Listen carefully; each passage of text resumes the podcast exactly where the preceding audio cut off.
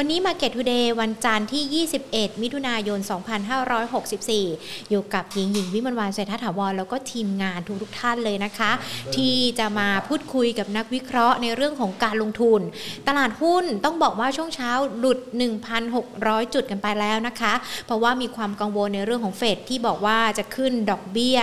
เร็วกว่าที่คาดการกันไว้ค่ะ เมื่อช่วงเช้าเนี่ยต้องบอกว่าตลาดหุ้นของบ้านเราจุดต่ำสุดนะคะอยู่ที่ 1,590.55จุด จุดสูงสุด 1,601.12 จุด ปิดภาคเช้ากันไป 1,596.64 จุด เดี๋ยวภาคบ่ายต้องมาลุ้นกันด้วยนะคะ ว่าจะกลับมายืนเหนือ 1,600 จุดได้อีกครั้งหนึ่งหรือเปล่า แน่นอนว่าปัจจัยในเรื่องของเฟดนะคะเป็นประเด็นกดดันเพราะว่าถ้าเราดูการดาวโจนส์ก็มีการปรับตัวร่วงลงมาตลาดในภูมิภาคเอเชีย เปิดตลาดมาก็มีการปรับตัวย่อลงไป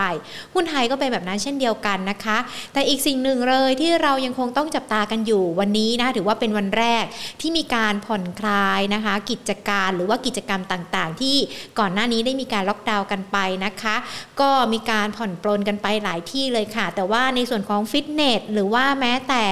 สปานะคะ แล้วก็โรงภาพยนตร์ อันนี้ยังคงปิดอยู่นะคะ แต่ถ้าเรามาดูการถึงแม้ว่าวันนี้จะมีการผ่อนคลายกันไปแล้ว แต่ว่าเราทุกคนยังคงต้องใช้ชีวิตด้วยความระมัดระวังนะคะ เพราะว่ายอดผู้ติดเชื้อไวรัสโควิด -19 ในวันนี้ ทางด้านของสบคมีการแถลงออกมา ยังพบผู้ติดเชื้อ 3,100 175 รายค่ะ แล้วก็เสียชีวิต 29 รายนะคะ ยอดผู้ติดเชื้อนี่ก็ไปแตะ 3,000 กันอีกหนึ่งรอบแล้วด้วยนะคะ อย่างไรก็แล้วแต่ดูแลตัวเองรักษาสุขภาพค่ะ ทีมงานของเรานะคะ ทุกๆ คนเลยยังคงให้กำลังใจทุกคนนะคะก้าวผ่านวิกฤตในช่วงนี้ แล้วก็ที่สำคัญให้กำลังใจคุณหมอคุณพยาบาล หรือว่าทุกๆ คนที่เกี่ยวข้องกับสถานการณ์วรัสโควิด -19 ด้วยนะคะ เช่นเดียวกับกลุ่มทูค่ะ ที่พร้อมยืนเคียงบ่าเคียงไหล่คนไทย แล้วก็ประเทศไทย ให้ก้าวผ่านวรัสโควิด -19 ระลอกใหม่นี้ไปด้วยกันนะคะ แน่นอนสถานการณ์ที่เกิดขึ้นไม่มีใครอยากให้เกิด เพราะว่ามันมีผลต่อทั้งสุขภาพกาย สุขภาพใจ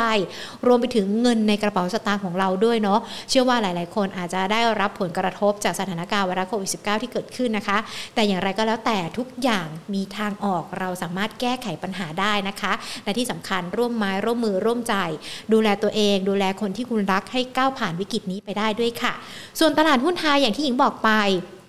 แน่นอนมันมีจากสถานการณ์ในเรื่องของเฟดนะคะที่เรายังคงต้องติดตาม เพราะว่าเขาบอกว่าอาจจะมีการปรับขึ้นอัตราดอกเบี้ยเร็วกว่าที่คาดการณ์กันไว้นะคะ แล้วก็ขณะเดียวกันในหลากหลายประเทศเนี่ยในเรื่องของสถานการณ์ไวรัสโควิด -19 ที่เกิดขึ้นมันอาจจะมีการกลายพันธุ์กันด้วย อันนี้ถือว่าเป็นประเด็นกดดันนะคะ ส่วนในบ้านเรา 23 มิถุนายนนี้จะมีการประชุมกนง. คณะกรรมการนโยบายการเงิน แน่นอนมีการพูดคุยทั้งในเรื่องของดอกเบี้ย แล้วก็ในเรื่องของภาวะเศรษฐกิจกันด้วยนะคะ แต่ตอนนี้ก็มีสัญญาณเชิงบวก อย่างเช่นในเรื่องของการที่ท่านนายกรัฐมนตรีจะเปิดประเทศกันแล้ว จะเดินทางไปภูเก็ตกันแล้ว จะมีการจัดทำภูเก็ตแซนด์บ็อกซ์กันแล้วด้วยนะคะ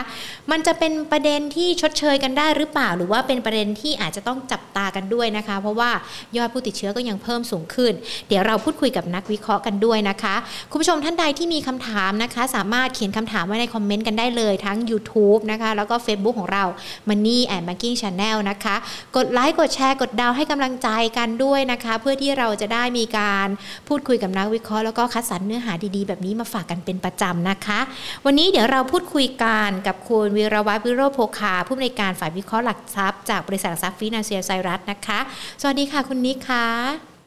สวัสดีครับ ค่ะคุณนิกค่ะ อ่ามีเสียงปรบมือต้อนรับด้วยนะ ต้องบอกว่าวันนี้วันแรกของสัปดาห์ตลาดหุ้นปรับตัวย่อลงไปไม่ค่อยสู้ดีเลย ปัจจัยหนึ่งแน่นอนเลย กรณีของเฟดที่เขามีการส่งสัญญาณว่าจะขึ้นอัตราดอกเบี้ย เร็วกว่าที่คาดหมายกันไว้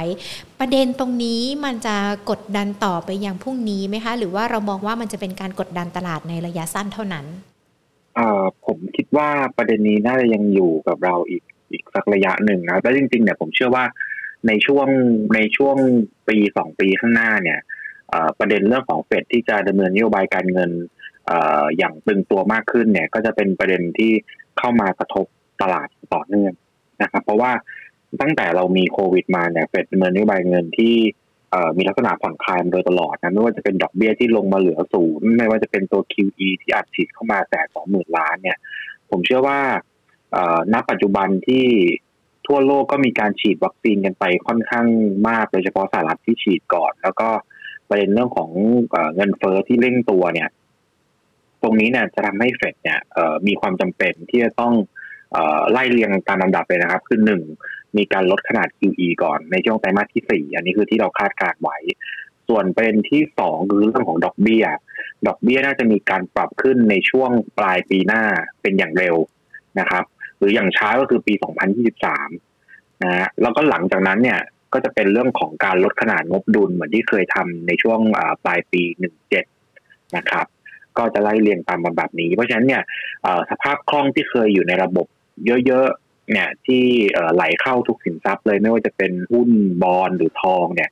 ก็น่าจะเริ่มต้องต้องเรียกว่าอะไรดีต้องเรียกว่าต้องคัดมากขึ้นแล้วว่า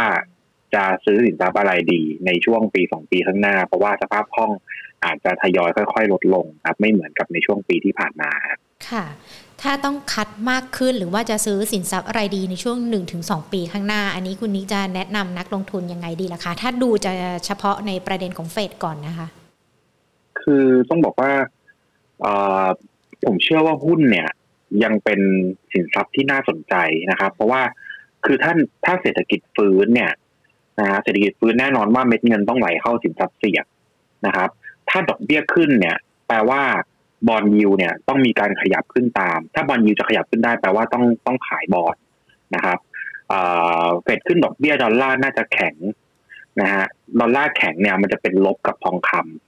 เพราะฉะนั้นเนี่ยทั้งหมดทั้งมวลผมก็ยังเชื่อว่าหุ้นเนี่ยยังคงเป็นสินทรัพย์ที่น่าสนใจเพียงแต่ว่าในช่วงที่ผ่านมาเนี่ยต้องบอกว่าดัชนีพุ่งทำ new high กันว่าเล่นเลยนะฮะโดยเฉพาะยิ่งในส่วนของตลาดต่างประเทศไม่ว่าจะเป็นสหรัฐหรือแม้แต่ในส่วนของเกาหลีอะไรต่างๆ เองเนี่ยมันก็เลยพอมีประเด็นเรื่องของสภาพคล่องตรงนี้ที่มันอาจจะเริ่มทยอยลดลงเนี่ย เลยทำให้ตลาดที่มีการปรับตัวขึ้นมาแรงในช่วงก่อนหน้าเนี่ยก็โดนขายทำกำไรไป ซึ่งซึ่งจริงๆผมมองว่าเป็นเรื่องปกตินะครับ แล้วก็สำหรับตัวตลาดหุ้นไทยเองเนี่ยก่อนหน้านี้เนี่ยเราให้ SET target ของของปี 2021 เนี่ยอยู่ที่ 1,600 จุดนะครับ ซึ่งมันก็ค่อนข้างที่จะเต็มมูลค่าก็ระยะสั้นก็มีแรงขายทำกำไรด้วยนะซึ่งจริงๆวันนี้เนี่ย ฟินันเซียเรามีออก paper กลยุทธ์ในช่วงครึ่งปีหลังออกมาพอดีนะครับ แล้วก็มีการปรับ SET target ขึ้นเป็น 1,660 จุดนะขยับขึ้นมาประมาณ 60 จุด ก็เดี๋ยวเรามาคุยกันในรายละเอียดต่อครับ ค่ะอ่าอย่างนี้ถามเลยดีกว่า 1,660 จุดนี่ มันจะขึ้นได้จากปัจจัยอะไรหรอคะ แล้วเราจะเห็นการส่งสัญญาณที่ตลาดค่อยๆ ปรับขึ้นแบบนี้ มันมีจากปัจจัยอะไรกันบ้าง คือคือสาเหตุที่เราปรับเซตทาร์เก็ตขึ้นมาจากพันหกมาเป็นพันหกร้อยหกสิบเนี่ย เพราะว่า หนึ่งคือพันหกเนี่ย เราประเมินไว้ช่วงปลายปีที่แล้วนะครับ ตอนนั้นเราคาดการ EPS ตลาดอยู่ที่ประมาณสักเจ็ดสิบเจ็ดบาทนะครับ แล้วก็อิง PE สักประมาณแถวๆยี่สิบยี่สิบนิดๆนะยี่สิบจุดห้าเท่า ก็จะได้ SET target ที่ประมาณพันหกแต่พอหลังจากที่ประกาศงบไตรมาสหนึ่งออกมานะครับ จากราคาน้ำมันดิบที่ปรับขึ้นเนี่ยมันทำให้กลุ่มพลังงานกับกลุ่มแบงก์เนี่ยมีตลาดมีการ revise ในส่วนของประมาณการ projection ขึ้น นะครับทำให้ปัจจุบันเนี่ยคาดการ EPS ในปีนี้ของเราเนี่ยมันขึ้นมาอยู่ที่ 83 บาทนะครับโตประมาณ 108%จากปีที่แล้วเเราอิง target PE ที่ 20 เท่าสำหรับปีนี้เนี่ยก็จะได้เซ็ต target ที่ 1,660เอ่อนักทุนอาจจะถามว่าเรา PE 20 เท่าของเราเนี่ยมาจากไหน จริงๆต้องบอกว่าค่าเฉลี่ย PE ของเซ็ตนะฮะในช่วง 10 ปีที่ผ่านมาเนี่ยค่าเฉลี่ยคือ 15 เท่านะครับ 15 นิดๆค่ะที่เราใช้ 20 เท่าเนี่ยคือ เป็นค่าเฉลี่ย 15 เท่าเนี่ยบวกด้วยเกือบเกือบ2 SD เลยประมาณ 1.75 SD ซึ่งต้องบอกว่าเป็น valuation ที่ค่อนข้างตึงมากๆแล้วนะที่เราให้ไว้เนี่ยดังนั้นเนี่ยถ้าเทียบกับดัชนีปัจจุบันที่ผมให้ตัวเลขกลมๆประมาณสักพันหกแล้วกัน ก็จะมี upside อยู่ประมาณสักสี่เปอร์เซ็นต์มันก็ไม่ค่อยจูงใจเท่าไหร่ในการที่จะต้องเข้าไปแบบเร่งรีบในการซื้อตัว SET index อยู่แล้วนะแล้วก็ถ้าย้อนกลับไปในเดือนที่แล้วเนี่ยฟินันเซียเราประเมินว่า Sell in May เนี่ยเกิด แล้วก็แนะนำไปว่า เป็นจังหวะในการเข้าซื้อที่ระดับ 1,530 เพราะฉะนั้นถ้าใครที่ได้ซื้อตรงนั้นเนี่ยไม่ต้องกังวลเลย ผมเชื่อว่าสามารถถือต่อได้นะครับ ทีนี้ถามว่าปัจจัยอะไรที่จะหนุนให้หุ้นมีการปรับตัวขึ้นไปที่ทาร์เก็ตของเราในช่วงครึ่งปีหลังเนี่ย หลักๆเลยคือต้องเป็นเรื่องของเศรษฐกิจในประเทศที่จะฟื้นตัวนะครับ ภายหลังที่เราเนี่ยมีการฉีดวัคซีนปูพรมไปตั้งแต่วันที่ 7 มิถุนาเนี่ยนะผมคิดว่าตรงนี้เนี่ย เป็นจุดที่สำคัญมากๆนะครับ ที่เราจะกลับมาเปิดเมืองใช้ชีวิตตามปกติ หรือแม้แต่เรื่องของการเปิดประเทศให้นักท่องเที่ยวเนี่ยเข้ามาท่องเที่ยวของเรานะครับถ้าดูจากไทม์ไลน์วัคซีนที่จะเข้ามานะครับ ทั้งหมดประมาณร้อยกว่าล้านโดสนะที่เรารวบรวมมาเนี่ยภายในเดือนสิงหาเนี่ยก็คือสามเดือนจากที่เราเริ่มฉีดเนี่ยนะฮะ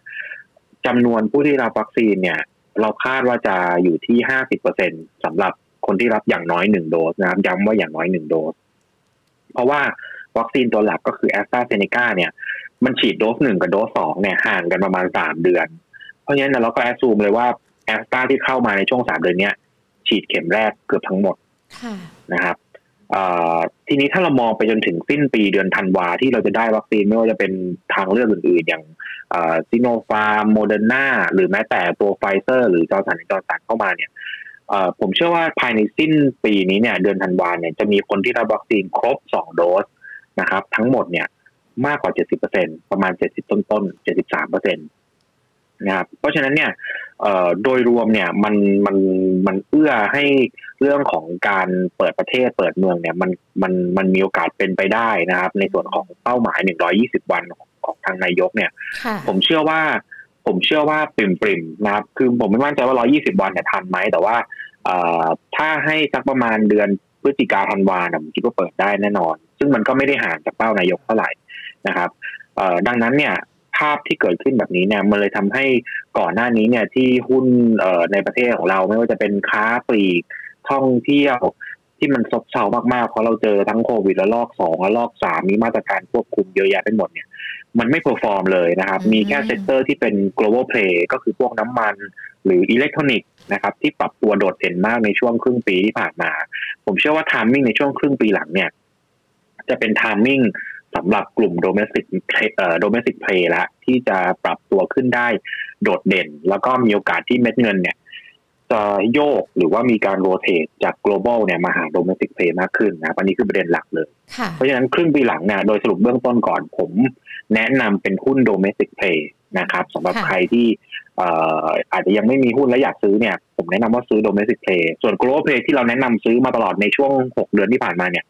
ไม่ใช่ว่าไม่ดีนะครับเพียงแต่ว่าราคามันขึ้นมาลอยอยู่ด้านบนแล้ว ในขณะที่มันคือต้องเรียกว่าอะไรมันมันรับในแง่ของเศรษฐกิจโลกที่ฟื้นตัวไปพอสมควรแล้ว ในขณะที่หุ้นโดเมสิกเพลย์เนี่ย ราคาอาจจะยังไม่ได้รับการฟื้นตัวของเศรษฐกิจในประเทศเนี่ย เต็มที่มากนะเพราะฉะนั้นผมเชื่อว่าในแง่ของอัพไซด์เนี่ยมีโอกาสที่จะปรับขึ้นได้มากกว่า ค่ะ ก็ถือว่าอาจจะต้องเป็นการสลับกันเล่นกันแล้วในช่วงนี้ เพราะว่ารับในเรื่องของเศรษฐกิจหรือว่าแม้แต่การเปิดประเทศการเปิดประเทศที่จะเกิดขึ้นในอนาคตนะคะ แต่ว่าก่อนที่เราจะไปเจาะกันเนาะว่าโดเมสิกเพย์จะมีกลุ่มไหนตัวไหนที่โดดเด่นบ้างนะคะ ในช่วงครึ่งปีหลังเนี่ยที่เราพูดคุยกันดูเหมือนจะมีแต่ปัจจัยบวกปัจจัยดีๆ ที่เกิดขึ้นนะคะในบ้านเรา มันมีปัจจัยเสี่ยงที่ต้องระมัดระวังไหมคะว่ามันอาจจะมามีผลกระทบต่อในเรื่องของภาวะภาวะเศรษฐกิจรวมไปถึงตลาดหุ้นกันด้วยอะค่ะ คือถ้าถ้าเป็นเอาในประเทศก่อนนะครับ คือถ้ามันจะมีอะไรที่ทำให้ไม่เป็นไปตามแผนนะผมคิดว่าอาจจะเป็นเรื่องของประสิทธิภาพของวัคซีนที่เราต้องมาดูกันว่าสรุปแล้วเนี่ยมันสามารถที่จะต่อสู้กับตัวโควิดสายพันธุ์อินเดียเนี่ย ที่เราพูดพูดกันเนี่ย ได้หรือเปล่าเพราะว่ามันเริ่มมีในสื่อเนี่ยออกมามากขึ้นเรื่อย ๆ ว่าอย่างในอังกฤษอะไรอย่างเงี้ยที่ฉีดแอสตรากันไปเยอะแล้วก็ก็มีคนติดเชื้อ นะครับที่เป็นสายพันธุ์อินเดียได้อยู่ แล้วก็ตัวซิโนแวคเองสองเข็มเนี่ยพอหรือเปล่า ต้องมีเข็มที่สามไหมนะครับตรงเนี้ยคือถ้ามันมีเข็มเข็มที่สามแปลว่า แปลว่าเราต้องมีการสั่งซื้อเพิ่มเติมนะครับสำหรับคนที่มีการฉีดซิโนแวคในช่วงก่อนหน้านะครับ แล้วก็ ถ้ามันสมมุตินะคือผมผมไม่มั่นใจนะว่าสรุปมันสู้ได้หรือสู้ไม่ได้ แต่ถ้าเกิดโชคร้ายมันสู้ไม่ได้ขึ้นมา แล้วมันมีการระบาดระลอกที่สี่ออกมา อันเนี้ยก็เป็นปัจจัยเสี่ยงสำหรับหุ้นโดเมสิกเพลแน่นอน ส่วนปัจจัยต่างประเทศมีประเด็นอะไรกดดันเอ่อก็กลับไปที่ประเด็นแรกที่เราคุยกันวันนี้เลยฮะคือนโยบายการเงินของเฟดนะครับ ที่จะทยอยตึงตัวขึ้น ผมเชื่อว่า QE เนี่ยลดไตรมาสที่สี่แต่ว่าเราเริ่มเห็นแล้วว่า เจ้าหน้าที่เฟดเริ่มบอกว่าพูดว่าในการประชุมเนี่ยเริ่มคุยแล้วนะเรื่องของการพิจารณาลดวงเงิน QE แต่ยังไม่ได้บอกว่าจะลดเมื่อไหร่ หรือว่าจะลดแค่ไหนนะผมเชื่อว่าไตรมาสที่สามเนี่ย จะเห็นตัวเลขแล้วก็ไทม์ไลน์ที่เฟดพยายามจะสื่อสาร ชัดเจนมากขึ้นคือเฟดเนี่ยเวลาจะทำอะไรเนี่ยเขาเขาจะไม่บอกว่าเดี๋ยวเราลดแล้วนะ แล้วเราลดในวันพรุ่งนี้หรือในลดลดในค่ะเอ่อเดือนหน้าค่ะคือคือไม่ได้บอกกระชั้นนะครับ จะ พยายามบอกล่วงหน้าเป็นระยะหนึ่งเลย เพื่อที่จะให้ตลาดเนี่ย มีการเตรียมตัวก่อน message ที่จะสื่อสารออกมาเนี่ย จะออกมามากขึ้นในช่วงไตรมาสที่สามนี้นะครับ เหมือนเหมือนกับเอ่อการประชุมในในรอบที่แล้วเนี่ยนะมีการประชุมเนี่ย คือหลังหลังจากการประชุมเนี่ยเฟดไม่ได้พูดเลยนะครับ ถึงเรื่องของการลดขนาด QE นะฮะเป็นการประชุมในเดือน ถ้าถ้าผมจำไม่ผิดก็น่าจะเป็นเดือนเมษาเนี่ยเฟ ดไม่ได้พูดเลย แต่ในมินิทที่ออกมานะครับ ในเดือนพฤษภาที่ออกตามหลังมาเนี่ย ในมินิทมีการระบุว่าในที่ประชุมมีการเริ่มพูดคุยนะครับเพราะฉะนั้นอันนี้ถือว่าเป็นสัญญาณอันหนึ่งเหมือนกันที่เฟดมีการอ่าสื่อสารออกมาเหมือนเป็นหมัดแยบออกมาก่อนว่าเอ่อเดี๋ยวเราจะเริ่มคุยแล้วนะ แต่ยังไม่บอกว่าคุยว่าอะไรค่ะประมาณอย่างนี้นะครับค่ะครึ่งหลังเนี่ย เรื่องการลด QE ผมว่าเป็นประเด็นหลักเลยที่ที่อาจจะเป็นต้องเรียกว่าเป็นเป็นน้อยหรือเป็นปัจจัยที่มากระทบในแง่ของตัวหุ้นให้อาจจะมีแบบเอ่อพลิกแซกเป็นขึ้นแล้วก็พอเจอประเด็นนี้อาจจะเป็นลักษณะของการสลับพักตัว เพราะว่าอย่างที่อย่างที่ผมเกรินไปว่าคือจริงๆเศรษฐกิจฟื้นเอ่อมันมันดีกับหุ้นนะครับ มันดีกับสินทรัพย์เสี่ยง แต่ว่าหุ้นน่ะมันมันนำเศรษฐกิจไปค่อนข้างเยอะพอสมควรค่ะนะครับ คือถ้าถ้าคือถ้าเรามองกันเนี่ยเอ่อ หุ้นหลายตัวเนี่ย หรือหลายประเทศเนี่ยทำนิวไฮไปแล้ว หรือกลับมากลับมาใกล้กับไฮอืมนะครับแปลว่าอะไรแปลว่าราคามันรับว่าเศรษฐกิจเนี่ยมันกลับไปใกล้เดิมหรือสูงกว่าเดิมแล้วในขณะที่ความเป็นจริงเนี่ยเศรษฐกิจมันยังไม่ได้กลับไปใกล้ระดับก่อนโควิดขค่ะนาดนั้นนะครับ เพราะฉะนั้นก็ก็อย่างที่บอกคือถ้าเกิดว่าเซ็ตโดยรวมมันไม่มีอัพไซด์เนี่ยสิ่งที่เราทำได้คือ หมุนกลุ่มเล่นอืมนะครับ จากค่ะ global เป็น domestic นะครับค่ะ ดูเหมือนว่าปัจจัยบวกหรือว่าปัจจัยลบเนี่ยมันก็คือเป็นปัจจัยเดียวกันแหละ แต่มันก็จะมีในทางตรงกันข้ามกันด้วยนะคะ มันก็อาจจะทำให้การเล่นของเราเนี่ย จะเรียกว่าซับซ้อนก็ไม่ซับซ้อนถ้าเราหมุนกลุ่มเล่นได้ เราก็จะสามารถสร้างพอร์ตกันได้นะคะ ดังนั้นถ้าคุณผู้ชมที่ดูทั้ง Facebook กับ YouTube นะคะมีคำถามอยากจะถามนักวิเคราะห์ สามารถเขียนคำถามไว้นี่ในคอมเมนต์ได้นะคะ เดี๋ยวหญิงจะหยิบยกคำถามมาถามคุณนิกให้ด้วยนะคะ คุณนิกคะอีกหนึ่งเรื่องที่มันจะมาคู่กันเลย เวลาที่สมมติเศรษฐกิจในต่างประเทศดีขึ้น เฟดเขาเริ่มส่งสัญญาณกันแล้ว เงินต่างชาติที่เขาเคยย้ายเข้ามาลงทุนที่บ้านเราเขาก็เตรียมที่จะโยกออกไปด้วย อันนี้มันมีผลมากน้อยยังไงกันบ้างไหมคะ คือต้องบอกว่าเอ่อตั้งแต่ปีที่แล้วเป็นต้นมาจนถึงณปัจจุบันตั้งแต่ที่เฟดมีปีนะค่ะเอ่อฝรั่งขายหุ้นเรานะครับฝรั่งขายหุ้นเราไปเอ่อ หลายหมื่นล้านมากเกือบแสนล้านบาทได้นะถ้าเกิดว่าเทียบกันเนี่ยจริงๆผมว่าเกินด้วยถ้านับปีที่แล้วนะค่ะเพราะเฉพาะปีนี้อย่างเดียวเนี่ยฝรั่งก็ขายเราไปหลายหมื่นละปีที่แล้วน่าจะขายเป็นแสนเลยเป็นแสนเพราะฉะนั้นเนี่ย เอ่อผมผมเชื่อว่าเม็ดเงินเนี่ย ยังคงไหลออกค่ะนะครับ แต่ถามว่าไหลออกเยอะมากขนาดไหนเนี่ย ผมก็ยังเชื่อว่าการไหลออกเนี่ย อาจจะไม่ได้เยอะมากนักเท่าไหร่เพราะว่าหนึ่งก็คือ ถ้านับตั้งแต่ช่วงที่เฟดมีการลดขนาดงบดุลในปี 2017 เนี่ยนะปลายปี 2017 เนี่ย มาจนถึงเอ่อณปัจจุบันเนี่ย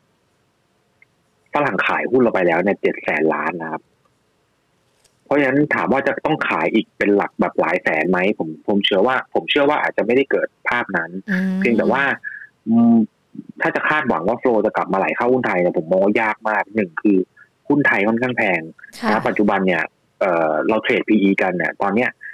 PE สำหรับปีนี้เนี่ย 19.5 เท่า 19.4 เท่าค่ะปีหน้า PE 17 เท่านะ เพราะฉะนั้นเนี่ยมันยังสูงกว่าค่าเฉลี่ยที่ที่ผมเกรินไปช่วงต้นเลยว่าค่าเฉลี่ยจริงๆของตลาดหุ้นไทยในช่วง 10 ปีที่ผ่านมาเนี่ยมันอยู่แค่ประมาณสัก 15 เท่าเศษๆเท่านั้นอืมแล้วก็ PE ระดับนี้เนี่ยต้องบอกว่าแพงเป็นอันดับต้นๆของภูมิภาคเลยนะครับคือเอ่อถ้านับปีหน้าเนี่ย มีแค่อินเดียกับญี่ปุ่นเนี่ยที่ PE แพงกว่าเรา ที่เหลือในตลาดอาเซียนหรือตลาดทิพย์ที่เราคุ้นเคยกันเนี่ยเอ่อต่ำกว่าเราหมดเลย แล้วตลาดที่มีการฟื้นตัวได้ดีๆ อย่างเช่นไต้หวันนะครับ PE เขาแค่ 15 เท่านะฮะเกาหลี PE เขาแค่ 12 เท่า แล้วผมก็ยังหาคำตอบไม่ได้เหมือนกันว่าทำไมฝรั่งต้องซื้อหุ้นไทยที่ PE 17 เท่านะครับ แล้วก็ GDP โตประมาณ 2-3เปอร์เซ็นเนี่ย ผมยังหาเหตุผลไม่ค่อยเจอเท่าไหร่ นะครับ ต้องบอกต้องคือต้องยอมรับจริงๆว่าหุ้นไทยถ้าเทียบกับหุ้นต่างประเทศเนี่ยค่ะความน่าสนใจค่อนข้างน้อยอ่ายิ่งถ้าเทียบกับอาเซียนเนี่ยฝรั่งจะไปมองอินโดนีเซียมากกว่าเรานะครับ PE ถูกกว่าการเติบโตของ GDP ดีกว่า ถ้าจะมีอย่างเดียวที่ทำให้เอ่อฝรั่งกลับมาซื้อหุ้นไทยเนี่ยจริง ๆ ผมมองว่าภาคท่องเที่ยวต้องต้องกลับมาโตเป็นเป็นปกตินะครับ ซึ่งมันยังใช้ระยะเวลาอีกถึงประมาณสามปีอืมเป็นอย่างน้อยอะฮะค่ะถึงจะเห็นภาพนั้นค่ะ อ้าวนี่ก็ต้องติดตามกันด้วยนะคะ เพราะว่ามันน่าจะเป็นการประเมินในทิศทางของอนาคต แล้วก็ใช้จากปัจจัยหลากหลายด้วยนะคะ ถ้าอย่างนั้นเองอย่างที่เราคุยกันตั้งแต่ตอนต้นว่าอาจจะต้องไปมองหาหุ้นที่เป็น domestic play มากกว่า global play นี่อาจจะมีความน่าสนใจลดลง ใครที่ถือกลุ่ม global play อยู่ตอนนี้จะต้องทำยังไงกันบ้างคะขายทิ้งไปเลยเหรอ ถ้ามีกำไรหรือว่ามันยังมีตัวไหนที่เก็บได้ด้วยไหมคะคือคือจริงๆเนี่ยไม่ผมว่าไม่ได้ถึงขั้นต้องขายทิ้งนะครับอืมคือ ถ้าถ้าใครที่ได้ซื้อ Go Pay ไปแล้ว อย่างเช่น อย่างคือจริงเราแนะนำมานานแล้วอย่างเช่นกลุ่มอิเล็กทรอนิกส์เนี่ยผมยกตัวอย่างแล้วกันถ้าใครที่ได้ซื้อ KCE ไปตั้งแต่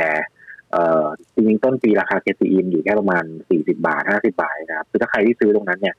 ผมก็เชื่อว่าเราคงมีโอกาสยากแหละที่จะเห็น KCE กลับไประดับตรงนั้นเพราะฉะนั้นเนี่ยผมจะเน้นถือต่อได้นะครับเพียงแต่ว่าระยะสั้นเนี่ยอัพไซด์มันอาจจะค่อนข้างค่อนข้างจำกัดนิดหนึ่งนะก็ก็ อาจจะอาจจะคือจะเรียกว่าอะไรจะจะทำกำไรบางส่วนออกมานิดหน่อย แล้วมาหาโดเมสิกเพย์เพิ่มขึ้นก็ได้นะครับ หรือใครถ้ามีเงินสดเหลือเนี่ยโกลบอลเพย์ก็ไม่ได้จำเป็นต้องขายอืมนะครับ เอ่อแล้วก็ถ้าจะซื้อเพิ่มเนี่ยกลับมาเป็นการซื้อโดเมสิกเพย์แทน ส่วนเอ่อโกลบอลเพย์อย่างเช่นพวกพลังงานเนี่ย ผมก็ยังเชื่อว่าถ้าเงินเฟ้อมานะครับ น้ำมันก็น่าจะยังยืนในระดับที่ค่อนข้างดีได้ เพราะฉะนั้นเนี่ยเอ่อหุ้นอย่างปตท นะครับ ถ้าลงมาระดับแบบสี่เอ่อสามสิบแปดบาท ผมก็ยังเชื่อว่าสามารถเก็บได้นะสำหรับตัวปตทนะครับเพียงแต่ว่าเอ่ออัพไซด์หรือรีเทิร์นที่เราคาดหวังเนี่ย global play มันอาจจะสู้ domestic play ไม่ได้อืมนะครับ เพราะฉะนั้นก็ถ้าถ้าคือคือถ้าหุ้นผมว่าต้องดูราคาเป้าหมายของหุ้นตัวนั้นๆ ด้วยมากกว่าว่าราคา global play ตัวนั้นเนี่ย มันเกินเป้าที่ตลาดให้ไว้ที่นักวิเคราะห์ประเมินไว้แล้วหรือยังถ้ามันเกิน ไปมากแล้ว PE มันเทรดแบบสามสิบสี่สิบเท่าไปแล้วค่ะนะครับ ในขณะที่ domestic play ตัวอื่นเทรดกันเอ่อสิบกว่าเท่ายี่สิบกว่าเท่าเนี่ย มันก็สะท้อนให้เห็นค่อนข้างชัดว่าโอกาสที่ PE จากสามสิบขึ้นไปสี่สิบค่ะให้เราได้รีเทิร์นกับสิบกว่าเท่าขึ้นไปยี่สิบกว่าเท่าเนี่ย ผมว่ามันมันคือเทียบ upside เทียบ risk กับ reward เนี่ยผมว่า domestic play คุ้มกว่าอืมค่ะ คือไม่ใช่ว่าเล่นไม่ได้ ใครที่มีอยู่ก็ลองดูว่ามีกำไรเพิ่มมากขึ้นหรือยังทยอยขายออกมาเพื่อไปเก็บกลุ่มอื่นเพิ่ม หรือว่าดูราคาเป้าหมายศึกษาจากบทวิเคราะห์ก็ได้ว่ามันมีโอกาสความเป็นไปได้ มากน้อยยังไงกันบ้าง ไม่ได้หมายความว่าซื้อไม่ได้หรือว่าต้องขายทิ้งนะคะ ดังนั้น domestic play ที่เราควรจะไปเก็บหรือว่าน่าสนใจเพื่อที่จะรอการฟื้นตัวทำกำไรได้ในช่วงครึ่งปีหลังนี่ มีตัวไหนหรือว่ากลุ่มไหนบ้างคะครับผมกลุ่มแรกเลยที่เอ่อทุกคนจะนึกถึงก็คือกลุ่มค้าปลีกนะครับค่ะเรากลับไปซื้อของกลับไปเดินห้างกัน กลุ่มที่สองเนี่ย มองไปที่กลุ่มร้านอาหารค่ะก็คือกลุ่มอาหารโดยรวมนะครับน่าจะได้นิส่งส์เหมือนกัน แล้วก็จริงๆเนี่ยเอ่อค้าปลีกกับอาหารเนี่ย มันก็จะมีบางตัวที่มันก็จะมีสัดส่วนในส่วนของนักท่องเที่ยวอะที่เข้ามาซื้อของหรือเข้ามาใช้บริการอยู่พอสมควรเหมือนกันนะครับ ระดับแบบเป็นเป็นแบบห้าเปอร์เซ็นก็มีสิบเปอร์เซ็นก็มีเพราะฉะนั้นเนี่ยกลุ่มพวกเนี้ยก็จะได้อานิสงส์จากทั้งการเปิดเมืองแล้วก็เปิดประเทศนะครับกลุ่มโรงพยาบาลนะผมเชื่อว่าโรงพยาบาลเนี่ย เป็น sector ที่น่าสนใจมากๆแล้วก็เกือบจะน่าสนใจที่สุดด้วยในตอนนี้ เพราะว่าถ้าดู domestic play โดยรวมเนี่ยไตรมาสที่สองเนี่ยจะเป็นไตรมาสที่กำไรเนี่ย ทุกคนจะไม่ดีเลย เพราะเราเจอโควิดระลอกที่สามถูกไหมครับค่ะ แต่โรงพยาบาลเนี่ยจะเป็น sector เดียวเลยแหละ ที่กำไรจะออกมาโดดเด่นมากแล้วก็โดดเด่นผิดปกติเลย เพราะว่า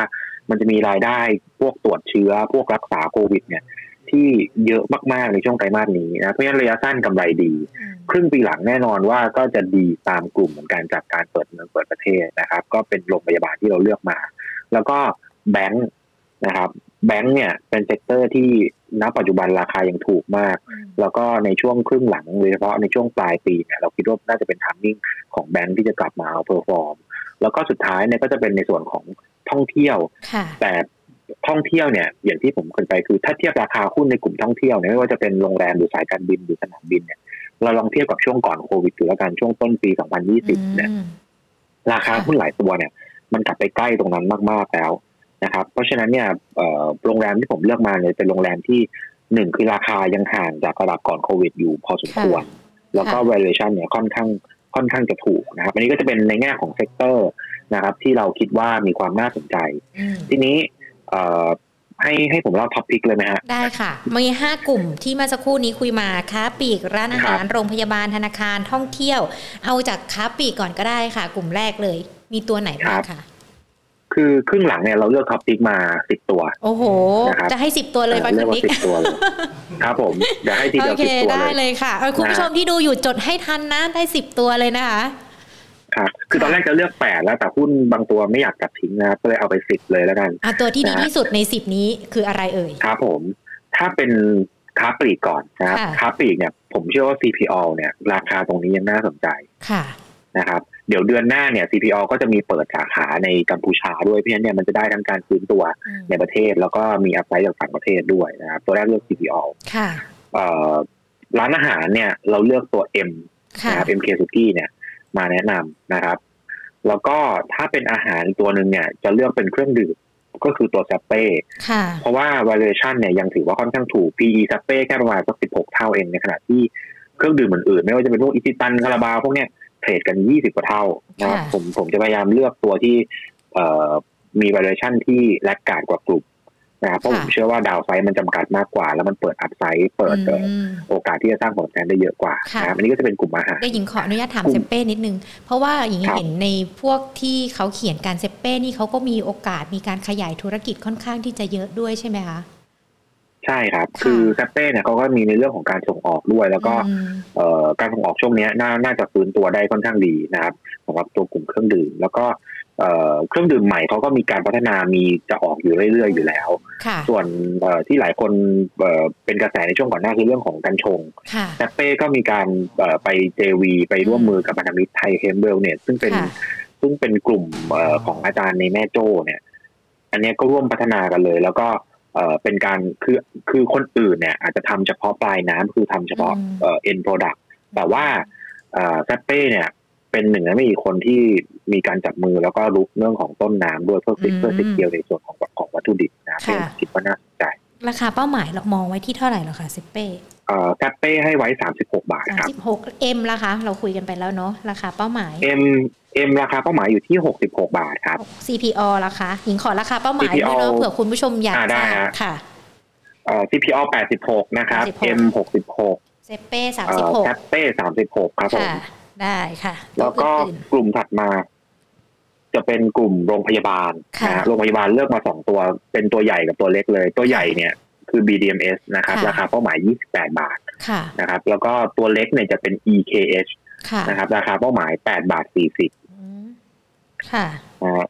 ส่วนแบงค์เนี่ยก็เลือกมาสองตัวเหมือนกัน ตัวหนึ่งเป็นเช่าซื้อก็คือตัวทิสโก้ ซึ่งจุดเด่นก็คือปันผลอยู่แล้วยิวค่ะปีนี้เนี่ยเราคาดประมาณ7%กว่านะเป้าทิสโก้ก็122บาท ส่วนตัวใหญ่เนี่ยเราจะเลือกตัว SCB มาค่ะนะครับ SCB เป้า140บาท ค่ะ ก็จะเหลืออีกสองตัวนะครับ ซึ่งเป็นกลุ่มที่อาจจะไม่เอ่ออาจจะยังไม่ได้พูดถึงเมื่อสักครู่ก็คือ เอ่อเป็นตัว CK นะเป็นค่ะรับเหมาค่ะนะครับถามว่าทำไมถึงเลือกรับเหมามา เพราะว่าเราเชื่อว่าเอ่อรอบของการลงทุนภาครัฐเนี่ยเพิ่งจะเริ่มขึ้นนะฮะแล้วก็ CK เนี่ยมีโอกาสที่จะ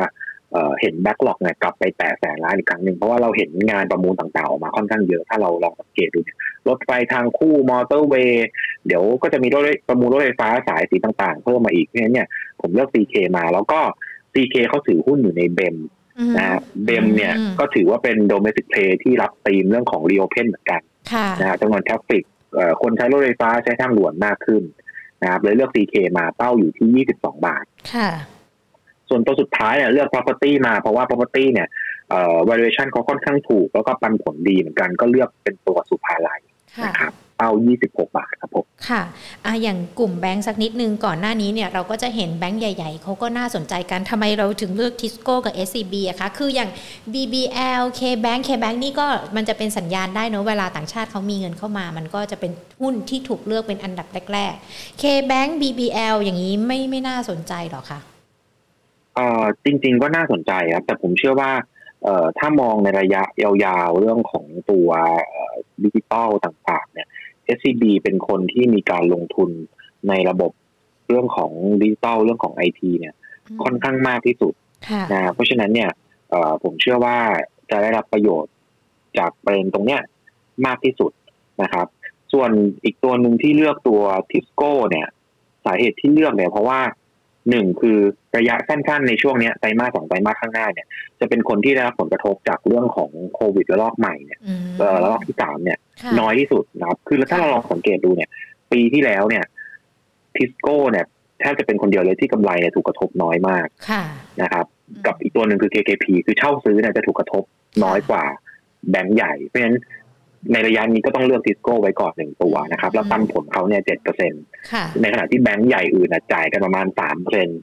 นะครับเพราะฉะนั้นผมคิดว่าทิสโก้ยังมีความน่าสนใจตรงนี้ค่ะส่วนที่เลือก SCB ก็คือจริงๆ ต้องบอกว่า BBL กับ KBank เนี่ยก็ไม่ใช่ว่าไม่น่าสนใจนะเพียงแต่ว่าเราเราชอบตัว SCB เอ่อมากกว่านะครับ ในแง่ของเอ่อกำไรที่จะฟื้นตัวนะครับ ในแง่ของระยะยาวในส่วนของดิจิตอลครับผม ค่ะ มีคุณผู้ชมถามตัว CK มาพอดีเลยนะคะ คุณพรรักดี ซึ่งเมื่อสักครู่นี้คุณนิกก็แนะนำไปแล้วเนอะว่า CK เนี่ยก็ถือว่าเข้าไปเก็บเข้าไปลงทุนได้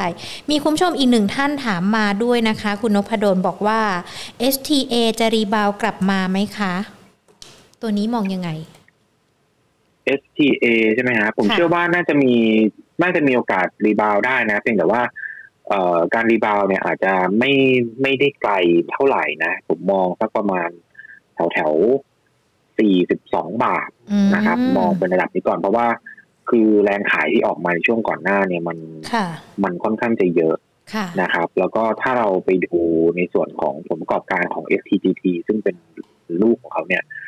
เอ่อ STGT เนี่ยกำไรน่าจะผ่าน peak ไปแล้วอืมนะครับ แล้วก็น่าจะเอ่ออ่อนลงในช่วงไตรมาสที่สองจนไปเพราะว่า คือ demand ความต้องการของมือยางเนี่ยเยอะนะครับเพียงแต่ว่าราคาขายเนี่ยในช่วงก่อนหน้านั้นพุ่งขึ้นไปเยอะมาก แล้วตอนนี้เนี่ยทั่วโลกเขาเริ่ม reopen กันเพราะฉะนั้นเนี่ยในแง่ของ demand เออในแง่ของตัวดีในแง่ของราคาอืมมันราคาขายมันก็จะ soft ลงมานะครับ ตรงนี้เนี่ยก็เลยทำให้เอ่อโมเมนตัมกำไรเนี่ยมันเลยมันเลยอาจจะต้องเรียกว่าผ่านพีคไปแล้วอะค่ะ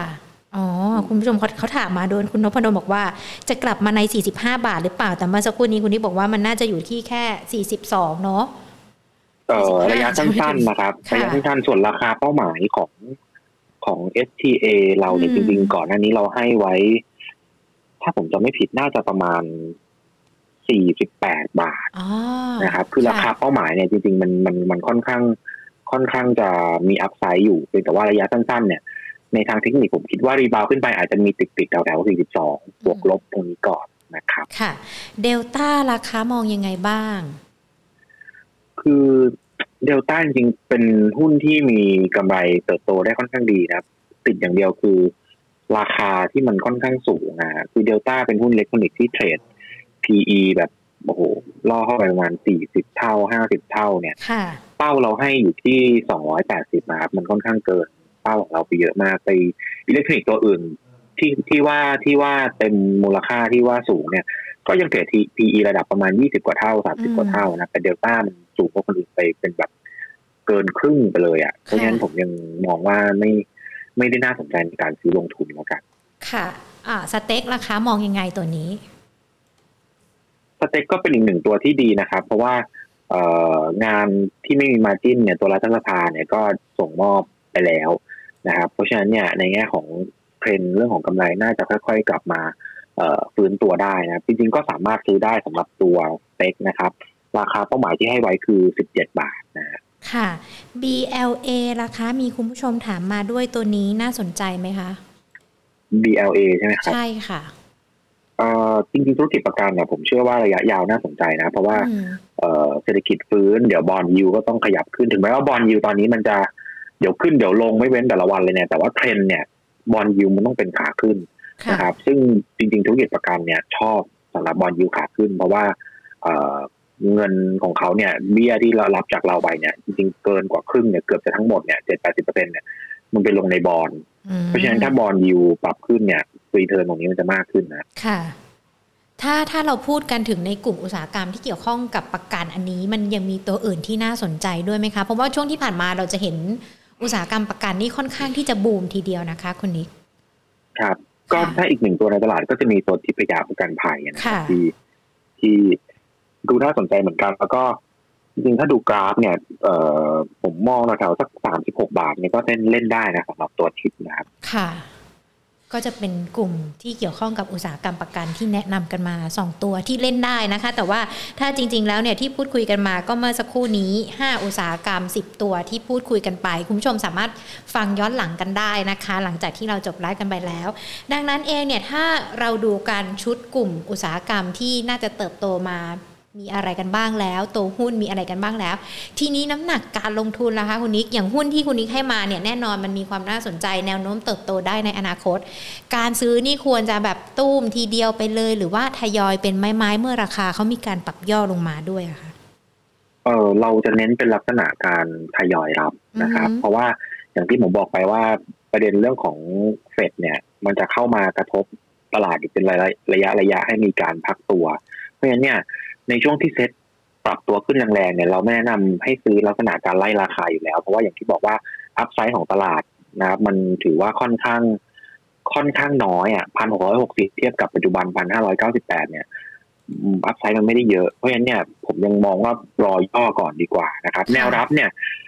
เอาจริงๆ มันจะมีโซนระดับประมาณสักหนึ่งพันห้าร้อยแปดสิบห้านะครับ ตรงนี้ก็อาจจะเป็นจุดหนึ่งในการ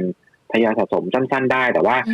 แนวหลักที่เราให้ซื้อจริงเนี่ยคือเราให้ซื้อเป็นเดือนที่แล้วคือระดับหนึ่งพันห้าร้อยสามสิบนะครับคือถ้ามันเกิดโชคเอ่อไม่ดีมีข่าวลบออกมาแล้วดัชนีลงไปพันห้าร้อยกลางๆผมคิดว่าตรงนั้นน่าสะสมได้ครับเป็นจังหวะที่ดีเลย ส่วนระยะสั้น ๆ ลงมาตามแนวรับก็เน้นเป็นการเทรดดิ้งสั้น ๆ นะครับ ลงมาซื้อขึ้นไปก็ ทำกำไรระยะสั้นๆไปในช่วงนี้ค่ะคำถามยังคงมีมาอย่างต่อเนื่องนะคะ ทั้งทาง YouTube แล้วก็ทาง Facebook นะคะ คุณเจียนะคะถามมาตัว MC มองยังไงคะเอ่อเอ็มซีตัวแม็กยีนใช่ไหมครับค่ะแนวโน้มก็น่าจะค่อยๆดีขึ้นนะครับ แล้วก็เอ่อก่อนอันนี้มันมันมีเป๋ไปนิดนึงหลังจากที่มีข่าวว่าซีโอท่านเดิมเนี่ย ลาออกราคาก็รูดลงมาเลยจากสิบบาทลงมาเหลือเก้าบาท เนี่ย ก็ถ้ามอง ราคาเป้าหมายที่ตลาดให้กันไว้เนี่ย ผมเข้าใจว่าอยู่ประมาณสักสิบต้นๆนะสิบบาทสิบต้นๆเพราะฉะนั้นจุดที่น่าซื้อจริงๆคือประมาณเก้าบาทนะครับสำหรับตัวแม็ก10บาทต้นๆ จุดซื้อก็ 9 บาทนะคะ ตอนนี้อยู่ที่เท่าไหร่แล้วสามารถทำกำไรได้ก็ลองพิจารณาดูด้วยนะคะ ตามที่คุณนิกแนะนำกันไป คุณนิกค่ะแน่นอนตอนต้นชั่วโมงเนี่ยเรามีการพูดคุยกันว่าในเรื่องของเฟดหรือว่า QE เรายังคงต้องจับตา เพราะว่ามันอาจจะมีผล ต่อในเรื่องของภาพรวมการลงทุนที่จะเกิดขึ้นตลาดหุ้นในช่วงครึ่งปีหลังด้วย แต่ว่าขณะเดียวกันดอกเบี้ยบ้านเราล่ะคะแบงก์ชาติเขาจะประชุมกัน แล้วก็มีการพูดคุยกัน 23 มิถุนายนก็คือวันพุธ เรามองตัวดอกเบี้ยบ้านเรายังไงบ้างคะเออผมคิดว่าแบงก์ชาติยังคงดอกเบี้ยไปอีกระยะหนึ่งเลยครับ คือ ผมก็เชื่อว่าปีหน้าเนี่ยเผลอๆอาจจะยังคงทั้งปีด้วยซ้ำเพราะว่า หนึ่งคือเงินเฟอ้อบ้านเราไม่ได้เป็นตัวกดดันแบงก์ชาติเลย เงินเฟอ้อบ้านเราต่ำมากนะครับเพราะฉะนั้นเนี่ยแบงก์ชาติไม่ได้จำเป็นต้องรีบขึ้นดอกเบี้ยนะครับเหมือนที่เเฟดอาจจะเจอนะครับ เพราะว่าจริงๆเงินเฟ้อเฟดเนี่ยเงินเฟ้อ PCE ของสหรัฐอยู่ที่สามเปอร์เซ็นเฟดขึ้นดอกเบี้ยครั้งแรกเนี่ยอย่างเร็วก็คือปลายปีหน้าอย่างที่เราคุยกัน เงินเฟ้อบ้านเราต่ำกว่าสหรัฐเยอะเพราะฉะนั้นผมไม่คิดว่าเฟดจะต้องรีบขึ้นดอกเบี้ยเลย แล้วก็เศรษฐกิจในประเทศเนี่ยมันยังฟื้นตัวแบบ ต้องเรียกว่าเป็นการทยอยฟื้นตัวเพราะฉะนั้นเนี่ยผมเชื่อว่าตลอดทั้งปีหน้าเฟดจะยังคงดอกเบี้ยนะครับค่ะ ก็ไม่ได้เป็นผลอะไร เพราะว่าถ้าของเรายังไม่ไม่ไม่ขึ้นดอกเบี้ย หรือว่ายังคงดอกเบี้ยอยู่ในระดับต่ำแต่ว่าที่อื่นๆเขามีการทยอยกันไปแล้ว มันก็ไม่น่าจะมีผลมากนักนี้หรือเปล่าคะใช่ครับ คือเอ่อถ้าคือแบงค์ที่น่าจะขึ้นดอกเบี้ยจริงๆผมว่ามีแค่เฟดผมว่า ECB ก็ยังไม่ได้จะขึ้นนะครับเพราะฉะนั้นเนี่ยเอ่อมันก็จะมีแรงกดดันจากตรงนี้แหละที่อาจจะทำให้โฟ ยังอยู่ในทิศทางไหลออกซึ่งแต่ว่าผมเชื่อว่าสถาบันในประเทศเนี่ยจะเป็นจะเป็นกลุ่มที่มีนัยยะการตลาดมากกว่านะครับ เหมือนในช่วงปีที่ผ่านมาเนี่ยจริงๆฝรั่งขายหุ้นเราตลอดทั้งปีนะครับ แต่ว่าหุ้นเราเนี่ยขึ้นมาตลอดทั้งปีเหมือนกันเพราะฉะนั้นเนี่ยในยะของฝรั่งผมคิดว่าณปัจจุบันมันไม่ได้เยอะเหมือนเมื่อก่อน ค่ะ ก่อนหน้านี้เราดูกันเนี่ยเราก็จะมีความกังวลเกี่ยวกับในเรื่องของทิศทางภาวะเศรษฐกิจ แต่ว่าถ้าเราไปดูไส้ในกันตัวเลขในเรื่องของการส่งออกมันเริ่มปรับตัวดีขึ้น กลุ่มส่งออกไม่ถือว่าเป็นกลุ่มที่น่าสนใจหรอคะจริงๆน่าสนใจครับ คือคือส่งออกก็คือ global play เนี่ยนะที่เราคุยกันไป แล้วก็ก่อนหน้านี้เนี่ยมันมัน outperform ไปเยอะนะคือคือสรุปก็คือมันดีแต่มัน แต่มันขึ้นมาพอสมควรแล้วนะครับ ส่งออกที่เรา ที่เราเห็นของไทยเนี่ยมันก็หนีไม่พ้นอิเล็กทรอนิกส์หนีไม่พ้นกลุ่มยานยนต์นะครับ หรือกลุ่มอาหารนะซึ่งก่อนหน้านี้เนี่ยมันปรับตัวขึ้นมาค่อนข้างเยอะแล้ว จะมีส่งออกอีกอันหนึ่งที่เอ่อในช่วงนี้เนี่ยผมว่าจะน่าสนใจมากขึ้นก็คือกลุ่มเครื่องดื่มนี่แหละฮะอืมก็คือที่แนะนำกันก็ไม่ใช่ทุกตัวในตลาดที่อ่าที่ที่ค่ะมีการส่งออกนะครับค่ะเพราะฉะนั้นก็ตัวที่เราชอบก็จะเป็นสเปรย์ค่ะ AWC ค่ะ คุณผู้ชมถามมามองยังไงคะตัวนี้ Asset AWC ค่ะเอ่อระดับปัจจุบันจริงๆ ก็ยังพอยังพอเล่นได้นะครับ เพราะว่าราคายังยังห่างจากช่วงก่อนโควิดอยู่เอ่อประมาณหนึ่งนะ ช่วงก่อนโควิดเขาอยู่ประมาณสักแถวๆห้าบาทกลางๆ ก็พอเล่นได้นะครับเอ่อแต่ว่าหุ้นเด่นที่เราเลือกมาเนี่ยครึ่งปีหลังเนี่ยเราเลือกวีลันดา เพราะว่าตัว valuation เนี่ยต่ำกว่า อืม ค่ะ คุณผู้ชมถามมาบอกว่าขอถามตัว RT ครับ วันนี้มีประเด็นอะไรหรอครับ RT เข้าใจว่าวันนี้เนี่ยมีเอ่อจัด opportunity day ค่ะนะครับ ไปเข้าร่วม opportunity day แล้วก็น่าจะให้ภาพเป็นบวกในแง่ของการที่จะรับงานในส่วนของงานอุโมงค์รถไฟทางคู่เส้นภาคเหนือนะครับ เด่นชัยเชียงรายเชียงของเนี่ยเอ่อที่จะเอ่อเข้ามาหนุนนะครับ ตรงนี้เนี่ยก็ทำให้ในแง่ของกำไรเนี่ยยังคงเป็นขาขึ้นนะครับ ก็คิดว่าเอ่อ ตรงนี้เนี่ยน่าน่าจะเป็นปัจจัยที่ทำให้หุ้น RT เนี่ยมีการปรับตัวขึ้น ซึ่งจริงๆเราเคยแนะนำเป็นหุ้นเด่นเหมือนกันสำหรับตัว RT ในช่วงประมาณสักเดือนที่แล้วนะที่มีข่าวประมูลกันเนี่ยตอนนั้นเราก็แนะนำซื้อกันไป แล้วก็เป้าของเราเนี่ยอยู่ที่สามบาทยี่สิบนะครับค่ะซึ่ง3บาท20ก็ยังไม่ได้มีการเปลี่ยนแปลงอะไรใช่ไหมคะ ยังคงเป็นเป้าเดิม ใช่ครับยังเหมือนเดิมครับผมค่ะอะคนนี้ค่ะจากจากที่เราพูดคุยกันมาตั้งแต่ชต้นชั่วโมงเลยนะคะว่า ตลาดหุ้นเนี่ยมีโอกาส 1,660 จุดแหละ ในช่วงครึ่งปีหลังทิศทางมันน่าจะดีขึ้น แต่ว่ามันก็ยังคงมีในเรื่องของปัจจัยที่ต้องระมัดระวัง เลือกหุ้นก็น่าจะต้องมาเลือกตามที่เราแนะนำกันไปแล้ว มันยังต้องมีวิธีการหรือว่าแม้แต่ในตัวของคำแนะนำการลงทุนที่อยากจะฝากนักลงทุนเพิ่มเติมด้วยไหมคะครับผมก็เอ่ออย่างแรกคือเราไม่แนะนำให้ซื้อไล่ราคาอืมนะครับเอ่อแนะนำว่าในช่วงตลาดพักตัวแบบเนี้ยเป็นจังหวะที่ดีในการเข้าสะสมอาจจะแบ่งไม้ทยอยเข้าซื้อ แล้วก็หุ้นที่มีการ outperform มาก ๆ ในช่วงก่อนหน้าเนี่ยเอ่อผมเชื่อว่าโอกาสที่จะสร้าง return เหมือนที่เกิดขึ้นในช่วงครึ่งปีแรกเนี่ยมันอาจจะน้อยลงในช่วงครึ่งปีหลัง เพราะว่าหนึ่งคือ valuation ค่อนข้างสูง เพราะฉะนั้น สิ่งที่เราทำได้เนี่ยคือเรื่องของการจัดพอร์ตของเรานะครับ หมุนเข้าหา domestic play มากขึ้นนะครับกลุ่มที่ชอบก็อย่างที่เราเล่ากันไปในรายการไปแล้วนะไม่ว่าจะเป็นค้าปลีกเอ่อโรงพยาบาลร้านอาหารธนาคารหรือแม้แต่ในส่วนของท่องเที่ยวค่ะรับเหมาท่องเที่ยวอืมนะครับ property ที่เราเลือกมาตัวละนิดตัวละหน่อยเนี่ยค่ะก็สรุปมาให้เป็นหุ้นสิบตัวนะครับ อย่างอย่างอย่างที่ได้ได้กล่าวแล้วก็ค่ะให้ไปแล้วนะครับ เพราะฉะนั้น เน้นหา sector ที่ยัง laggard นะครับค่ะ upside ของเซ็ตมีจำกัดเพราะฉะนั้นหาหุ้นหากลุ่มที่ยัง laggard นะครับอืมน่าจะให้ return ที่ดีในช่วงครึ่งหลังค่ะ ขออีกสองคำถามนะคะเมกากับ d t แทควรเติมพอร์ตตัวไหนดีคะระหว่างสองตัวนี้เอ่อผมมอง MEGA เนี่ยราคาน่าสนใจนะ เทคนิคน่าสนใจด้วย 31.5 เนี่ยทะลุขึ้นมาผมว่าโมเมนตัมดีมากนะครับ ส่วน d t แทเนี่ยเอ่อถ้าจะซื้อผมว่าไปรอสักประมาณแถวๆ สามสิบาทดีกว่า ถ้าให้เลือกสองตัวนี้จริงๆผมเลือก MEGA ครับตอนนี้ค่ะ ราคาเป้าหมายเมกานี่เราไปเท่าไหร่นะคะเออเดี๋ยวขอดูแป๊บนึงนะครับไม่ค่ะมั่นใจว่ามีราคาเป้าหมายส่วนเมกาเป้าอยู่ที่48บาทครับอมตอนนี้38บาท25สตางค์เนาะแล้วอย่าง d t แทราครัคาบผมถ้ารอย่อลงมาแล้วราคา โอกาสที่เขาจะปรับขึ้นนี่จะไปได้ที่เท่าไหร่หรอคะเอ่อ ถ้าคือผมว่า d t แทเนี่ยอัพไซด์ผมว่าไม่ได้เยอะครับอืม33บาท ค่ะ อืมค่ะ แล้วก็อีกหนึ่งท่านถามมานะคะ บอกว่าเนี่ยแหละฟังมาตั้งแต่ตอนต้นแล้วที่คุณนิกแนะนำว่ามีกลุ่มไหนอะไรบ้าง แต่เขาอยากรู้ว่ากลุ่มปิโตรเคมีเข้ารับได้ไหมคะ เพราะว่าในช่วงนี้ก็ปรับตัวลงมาค่อนข้างแรงเหมือนกันนะ ได้ครับ คือค่ะคือไอปิโตรเคมีอาจจะมีประเด็นเฉพาะตัวเนาะเรื่องอืม IVL ที่ปรับลงมา เพราะว่ามีข่าวว่าจะไปเทคกิจการในบราซิล แล้วก็มีความเสี่ยงที่จะต้องเพิ่มทุนอะไรต่างๆ อ่อนตัวลงมาผมว่าผมว่ารับได้นะครับสำหรับตัว IVL เนี่ยแนวรับก็จะมีอยู่ที่ประมาณสัก39บเก้าบาทนะครับ ส่วน PTTGC ตัวใหญ่เนี่ยร่วงลงมาค่อนข้างเยอะระยะสั้นน่าจะมี technical rebound แล้วตอนนี้ค่อนข้างจะ oversold แล้ว แนวรับก็ประมาณ57บาทครับค่ะก็คือดูตามปัจจัยแล้วก็ประเด็นเฉพาะตัวนะคะ ก่อนที่จะเข้าไปลงทุน ถ้าตัวไหนลงมาแรงหรือว่าลงมา พอที่จะเข้าไปเก็บได้ก็เข้าไปเก็บกันด้วยนะคะ ครับผมค่ะได้เลยค่ะ คุณนิกคะวันนี้ขอบพระคุณนะคะ เดี๋ยวโอกาสหน้าพูดคุยกันใหม่ เดี๋ยวรอบหน้ามา 20 ตัวเลยเนาะหุ้นขอไว้ก่อนเลยครับยินค่ะดีครับสวัสดีค่ะ สวัสดีครัสบวัสดีค่ะอ่าพูดคุยกันนะคะกับคุณนิกวีรวัฒน์วิโรจน์โพคานะคะผู้อำนวยการฝ่ายวิเคราะห์หลักทรัพย์จากบริษัทหลักทรัพย์ฟินแลนเซียไซรัสนะคะ พูดคุยกันมาตั้งแต่ตอนต้นเลยถึงปัจจัยแล้วก็ประเด็นที่จะทำให้ตลาดหุ้นไทยช่วงครึ่งปีหลังปรับตัวขึ้นได้